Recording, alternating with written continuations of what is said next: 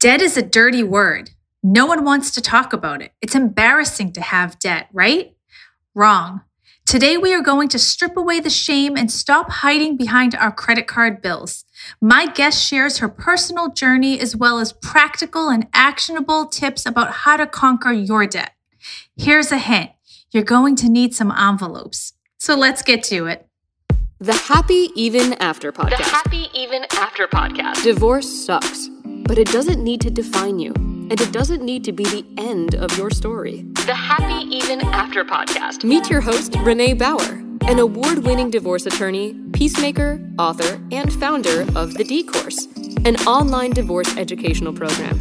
She's been doing this work for almost two decades, and she is passionate about helping all women make it out the other side. The Happy Even After podcast. Let's jump in. Hey there, welcome to the Happy Even After podcast. I am here with my friend today, Melissa Mittelstadt, and she is an expert at debt elimination, budgeting, and is the creator of the Financially Independent program. After paying off $45,000 of debt, she now enjoys living debt free. She is also a certified sign language interpreter, and she knows the struggle of trying to make ends meet with a variable income. So she speaks honestly and openly about feeling hopeless at times because of crushing debt.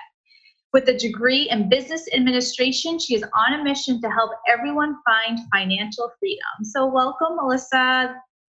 Thank you. Thanks for having me. This is such an important topic, and I feel like debt is like a big dirty secret word that no one wants to speak. Like no one talks about it. Girlfriends go out and they sit down and they talk about maybe their spouses or whatever is happening in their kids' lives, but they don't talk about debt, right? It's definitely missing from the conversation, whether it's inside your family or with your gal pals. Yeah, it, it's an embarrassing topic for some people. Other people think, oh, that's too private. I don't want to get into it. But it's definitely a missing piece of the conversation. And there's so much stress and anxiety around debt because if you have that kind of crushing debt, I'm sure it occupies so much of your time too, right? Yeah, that mental space. And we all know the stressors that we take on. And after all of the financial articles I've read, the psychology articles that I've read, money continues to be a number one stressor for Americans. And I can't even tell you for how many years in a row, you know, that's the case. And just that inability to talk about it, but then to have to experience it. And everybody experiences stress differently, but we all know that too much of it has impacts on our relationships, on our health, and to think that money can be one of the root causes that's that's doing that to our emotional health and to our physical health. Yeah, it's definitely a topic that we need to get out there in the open so that way people can can find some relief. Yeah, and and like you said there's so much shame around it you know like you have this debt and you almost feel like a failure because of it. Like you couldn't figure your stuff out and because of that you have this debt. So can you share your own debt story with us? Yes i would love to. Yeah there was definitely a time that i was very embarrassed about the amount of debt that i had. I got my college degree four year degree and then decided to go back to school to become a sign language interpreter so that was an additional three years of college. And then after I graduated, I started, I got my first interpreting job. And if you think about teachers, they don't make very much money in the education system. Interpreters in the education system make even less. And so that was the first job I started on. And, and I poured my heart and soul going back to school to become a sign language interpreter. And, and so it was like I was living my dream. And then I got into the rhythm of spending money like I had it, right? I was going out with buddies all the time. I was shopping. I took out a loan for a used vehicle. And then all of a sudden it just like, it felt like one day it hit me like a ton of bricks. You know, I, I was just, wait a minute, I am overspending from what I'm earning. And so then I just found my credit card debt increasing. I still had student loans that I was barely making a dent into. And so I would have these conversations with my colleagues. And thankfully they're so kind, but I would I would just be crying, like, what are we supposed to do? And I got to this point where I just started interpreting, do I have to leave the field? As like that was the only thing I could come up with was I'm not making enough money. I have to quit this job. But then to think about all the time and energy and effort that I'd put into getting my dream job, which now felt like a nightmare, you know? Mm. And so one of my colleagues one day was like, It's not the job, Melissa, it's you. oh. and having like hearing that feedback, yes, it was like, ouch. But at the same time, I was like, right. Like, what am I doing? You know, it's it's my money spending habits. It's not the job. And so I was able to start digging into financial books and, and budgeting. And I set up a plan I got myself on a budget. I operate under a zero budget, and I can talk about that more later and what that means. But I started operating on a zero budget and I haven't stopped doing that. And that was in 2008. And so I had, you know, over $11,000 in credit card debt. I had my student loans. I had my vehicle that I had to pay for. Plus, I had gotten engaged in the midst of all of this. And so there was a wedding to pay for. And within three years of kind of operating on a budget, I crushed $45,000 worth of debt Wow. And we were able to save um, fifteen to twenty thousand dollars to put toward our wedding, and it just I'm debt free uh, because of that, and I couldn't be more grateful that that's how I get to live. And you know, people will say, "Oh, your student loan debt, don't worry about that. That's considered good debt and that's mm. not true like anything that is hanging over your head and, and feels like it's controlling you you know i i couldn't ever be able to classify that as good debt. And so getting to that space. So now the million dollar question is how the heck did you do it? Yeah, yeah so by operating on a zero budget i would take the amount of money that i was earning in that month and then all of my expenses. Some people like to budget using paper and pencil. Some people like to use an app. I'm a strict Excel spreadsheet kind of gal. So that way I can manipulate formulas and it can do the the subtraction for me. So I would put it into an Excel spreadsheet. And mind you, I still have all my Excel spreadsheets when I got my first new computer. So, like 2012, I think. So, from 2012, I still have all of them to this day. And I'd put how much money I was earning in the very top column, and then all of my expenses, I would line those down. And so let's say, you know, if I was earning $2,000 in that month, okay, my rent was 500, I'd take that out. I'd spend $500 on food, that would come out. And then all the way down until the very last line where it showed zero, right? So then I knew my money had a place, and that's exactly how much I had to spend for that month. And so if, you know, I allotted $75 to going out to eat, then I would have that money in hand in cash. I was using only cash except for places that that didn't accept cash, but I would keep it in these little envelopes Mm. And then every time I would go to the grocery store, I'd have my grocery envelope with me. And I would spend, you know, $50. I'd take that out in cash. And then I would know exactly how much I still had left to spend in that envelope for the rest of the month. And so it was just a way to see my money visually by keeping it in an envelope, but also a way to feel like I have control over that instead of my money just controlling me, I was over that business. So just by operating in that zero budget mindset and using the envelopes, and then uh, Dave Ramsey teaches a topic called the debt snowball. And that's what I utilized uh, to get rid of my debt. And how you do that is you organize your debts from lowest to highest.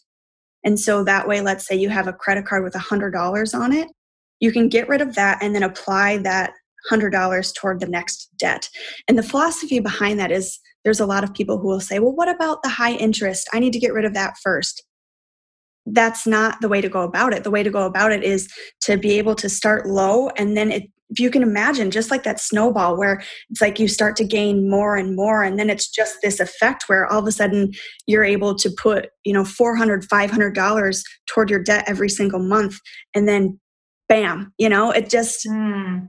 Being able to see that and feel that so, are, are you saying that you're not supposed to be paying down anything towards the bottom of that list and you're just starting in, in consolidating, putting everything towards the top and kind of ticking down? Right, exactly. So, let's say if your credit card with $11,000 that I had, if that's the most, you obviously still need to pay the minimum on that because mm-hmm. you don't want fees and that type of thing to add up. But you keep that down at the bottom until you can tick away everything else that you have and that way when you get to that $11,000 you're you know you're putting $400 $500 or more at it a month and then it can go so much faster than it could if you're putting $50 toward this one and then $75 toward this one you know it's just it feels like a never ending chip if you don't focus on that snowball effect Oh, that's so interesting. Now, is is the envelope approach something you still do today? During COVID times, I can't, unfortunately. But if we're not not going out, then yes, it's still something that I use. And I'll go to the bank once a month. I'll be able to see, okay, this is how much money I'm allotting in cash for the month and then I'll bring it home and I'll stick it in my little envelopes and the cashiers know when I'm coming in and, and I'll say, you know, oh, I need $300 in 50s and I need X amount in, mm. in 20s. And so that's my ritual to go to the bank once a month and take out everything that I need. So if you go to a really nice dinner and kind of blow through that envelope and it's empty, that's it. You're done, right? Until the next month. That's it. You're done until the next month. Oh, so interesting. But I imagine that's that's hard to do, right? And what if there's your your bills are more than your income? So, if your bills are more than your income, so that's when you have to take a look at everything that you have in that expense category and say, okay, where can I make adjustments, right? So, if you would normally pay for gas like you know $200 okay we'll figure out well where is that going? How can i put that toward other expenses? So you really just have to take an honest look at what you consider your expenses. If you're in a situation where really the bare bones your income doesn't even cover that then that's a situation where you have to look for either a second job or financial assistance mm. somewhere. But if that's not your situation if you really do just need to take a look and tweak where you need to shift that's what I run into with most individuals that I work with. They're like, oh, I, didn't realize that I was spending $500, mm. you know, going out to eat or whatever, whatever it is. So that's just taking an honest look at, at your, I call it inventorying your spending.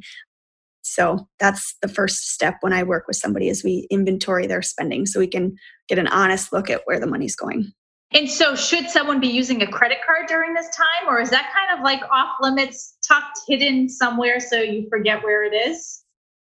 The latter is what's recommended, is that it's tucked away and hidden. I, for the longest time, had all of my credit cards cut up and I wasn't using them at all. I, in college, just got so used to utilizing it mm-hmm. that I didn't even think about it. You know, I was just swiping away mm-hmm. and then the bill would come and I'd be like, oh, whoa, wait. And then I had that habit inside of me. So I had to just get rid of them altogether. And now I'll utilize it for some larger purchases and then just know that I have that money in my budget to pay for it. But just to get those points or whatever, you know. it's funny how quickly it adds up too. Like I've opened a credit card bill and been like, oh, this is going to be a great month because I didn't make any large purchases. And it's like $2 for coffee. like, who charges coffee? Apparently, I did that month. And like, it all adds up. And, you know, the bottom line grows really quickly when you're not being mindful about what you're swiping. Yeah, exactly. And it's so easy, like you said, to just, oh, just hand it over. And then you don't even think about it, right? Because it was $2. And then you're like, ooh, $2 X amount of times uh-huh. over the course of the month uh, can be a little jarring when you open that bill. We'll be back just after this message. If you are feeling confused and overwhelmed by the divorce process, the D Course can help. This video course will educate and empower you to make the best decisions for your future. Taught by an experienced divorce attorney, you will learn everything you need to move forward into your next chapter. Head on over to www.thedcourse.com for more information. You do not have to do this alone. So, someone who's um, going through a divorce, often money is one of the biggest stressors and the biggest reason why they're anxious. And especially if they're not the ones who have paid the bills or handled it, or just the, the prospect of now they have a reduced income because the incomes are halved in two houses. Right. What's the first step that someone should take in order to really get a handle on their money and their budgeting and debt? Sure. And I just want to step back for a moment I've read some articles that talk about money is normally something that one person in the household takes care of. Mm-hmm. And we experienced that in my household where I was doing that. I was the one who's just taking care of the money. And then my husband would say, Oh, yeah, blah, blah, blah. I need to purchase this. And I'm like, Can't, sorry, you know? and then he's like, Well, wait, what, what, what? Like, and so it really takes sitting down, a monthly meeting, right? It's a monthly money meeting, and talking through what goes into the finances. And even if you don't want to take your finances over and you don't want to be the one to pay the bills, I get that. But there has to be some sort of eye on what's going on. So that way, when you get to that point where you either need to take over your own or you're going through a divorce and you're going to be doing that, it's not just a where do I start, right? Mm. You never mm. want to be at just a clean slate. So that would be my first recommendation is to have a monthly meeting so everybody can get together and talk about, you know, there are things like oh yeah, I have this coming up or this wedding is coming up or whatever so that way you as a family can decide where the money is is going to go for that month. And then secondly, in the situation of someone who's going through a divorce and kind of like where do they get started, I would recommend working with a financial, either like a budget consultant such as myself or a financial advisor, and just sitting down and seeing the picture of your money. Now, if that's something that they can handle and they think that that's on their own, great. But sometimes it's nice to just have another person's eyes on it and to have that reassurance that it can be done we can get you set up with a budget. We can get you um, you know set up with a path forward so that way you don't feel like you're alone in that process. Mm. and so what's the difference between a budget consultant and a financial advisor or even an accountant? Sure. Yeah that's a great question. So a financial advisor or a financial planner they typically are involved in every realm of saving investments, retirement, that type of thing. So, really knowing more about the stock market and where to put your money. Mm-hmm. I, on the other hand, as a budget consultant, I can help you take a look at the money that you have and then how to budget for success. But then I'm not the expert in the stock market and how to place your money in Roth IRAs or not, you know. So I I have a financial planner that I go to to help me with that piece of the puzzle. Oh, so so that's great. So it's almost it's like really like a team effort. Totally. you know, you're helping with like the day to day and the the coffee fund, and the financial yep. advisors helping with the long term and retirement. Exactly. Mm-hmm. How do you plan for expenses that you don't even know you have yet that come up? You know, out of the blue. There's kids' expenses. There's emergency expenses. Whatever it is. Yes, that is a great question. So, we have two different emergency funds in our house. So, one is cash, $1,000, and that's for if the furnace needs repaired or something happens and you know it's it's kind of out of the blue then we have that money there as a backup and then we have a second emergency fund which is a larger fund there's $15000 in that and we utilize that in those larger scenarios or it's also there if one of us were to lose a job so you know it's very important especially during these times with the pandemic as a sign language interpreter the work has gone to almost none. So that's money there as a backup. So I recommend both the $1,000 cash have available for smaller emergencies, and then secondarily have another in a bank account. And it's typically three to six months worth of your expenses is the guideline to have stashed away. And this is like sacred money. Like you're not dipping in here to go buy those new shoes that you want. Like you don't touch it, right? yeah, exactly. It's called the need or want test, right? So if you have something and you're ready to like hit submit, mm-hmm. I don't know if you Mel Robbins, do you know who that is or do you oh, follow yeah. her at all? Mm-hmm. So she has the five second rule that she utilizes to motivate her to do things. And I use it in that aspect also. But I also use it in the reverse. Like if I'm ready to hit submit, I'll go five, four, three, two, one. Need or want. Oh. And then it just like helps your brain go like, okay, right.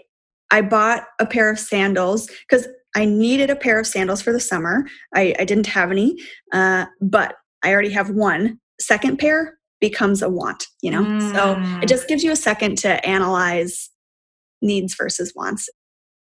That that's great. And, and, you know, I like to go shopping for my couch and put it all in the cart and then I let it sit for a night and then I go back the next day and I'm like, do now do I really have to have this? And usually I don't. Like yeah. 9 out of 10 times I'm deleting everything from the cart. yes, exactly. And that's a great way to do it too. I'm sure the uh the store where you're shopping doesn't. I know. But doesn't appreciate that, but it's not about them, right? It's it's about you being able to go back and right. But then those shoes like haunt me for the next couple weeks because it shows up on all my feeds. They're like, "Hey, you like me? I saw you wanted those." They're like, "Want, want." yeah, exactly. Well, and then that's the deal. Then for next month, if you put money aside for those shoes, then you get to buy them without the remorse, right? Mm. You're like, mm. I put those in the budget. I planned yeah. for those and and now those shoes get to be mine. Mm. So you brought up something that I think is so important and so worth talking about is having conversations with your partner. So that could be a spouse, a new spouse, a new relationship that you're living together, whatever it is, because that's sometimes such an uncomfortable conversation to have but it's like sitting down and having that so that everyone is on the same page. I think that's so important. Yeah, it's the number one way to really get comfortable with each other's finances. And it was when my fiance, now my husband, but when he was my fiance at the time, when I said like, "Hey, I want to sit down and talk about money," he he kind of gave me this strange look, and I I really talked to him about the philosophy that I follow and the zero budgeting, and and I was like, do you mind if I just start doing that for us now? So, you know, because we were trying to pay for the wedding and and all of that. And he was totally on board. But you have to find a middle ground, right? Like mm-hmm. where are you going to meet if if one person's a big spender and one person's a big saver, or if one person has goals of X, Y, and Z and the other person isn't on board with that, um, money can be a, a, definite cause of contention. And so mm-hmm. the the sooner you can just get it out on the table, and whether that's you know one person's writing it down and the other person's writing it down, and you swap papers or whatever that looks like, but just beginning to have that conversation. And what's so important about that is that often in second marriages or beyond, we're coming to the table a little bit older and we've been handling our own. So when I got married to my current husband, it was like I had been on my own. I've been paying my own bills and he had been doing the same. So we both kind of came independently. And for a little while, we stayed independent of that and then it was like all right i do things this way he does it that way. But at some point we had to come to the table and kind of share you know all of that. And i think that that was probably a stressor for a little bit because it was like we were each kind of like hiding our paper you know like yeah. I'm not going to show you what i have over here. But you know, it's it's once you have those conversations and put them out there, then you can just be honest about it and and really be united. Yeah, and and like you said, it it may not have been a stressor in the forefront mm-hmm. of your mind, but it still was like lingering back there, you know, and and I couldn't have said it more perfectly, but to be able to be united in how you're going to handle money is is key. So, what about debt consolidation? So, sometimes if some people go to the store, and not me, of course, but they open like, you know, every card possible because you get your 10%, 15%. At some point, does it make sense to consolidate everything into one card that has a lower interest rate? Yeah, that's a great question. So, depending on where you're consolidating, there are some companies who offer consolidation that they're making money off of it, right? If mm-hmm. they're going to sell a product, they're going to make making money off it. So you really have to read through the fine print carefully. I don't typically recommend those type of entities, but if for say there's a credit card that has 0% interest for x amount of months mm-hmm. and you know that you could pay off 3 of your other ones within that time frame, don't just consolidate it to then consolidate it and then later that 24% interest is going right. to hit you. But do the numbers and make sure okay, if I open this 0%, I'll put X amount there and I know I can have that paid off in six months. Sure, great. You can go for that. But don't do it without that planning ahead of time, knowing how long it would take you to to get rid of that expense. Right, because usually at the other end, when it runs up, you get hit, right? Some exactly. of them go all the way back to the number of months. Exactly. I mean, that's what they they depend on. They want people not to pay them off.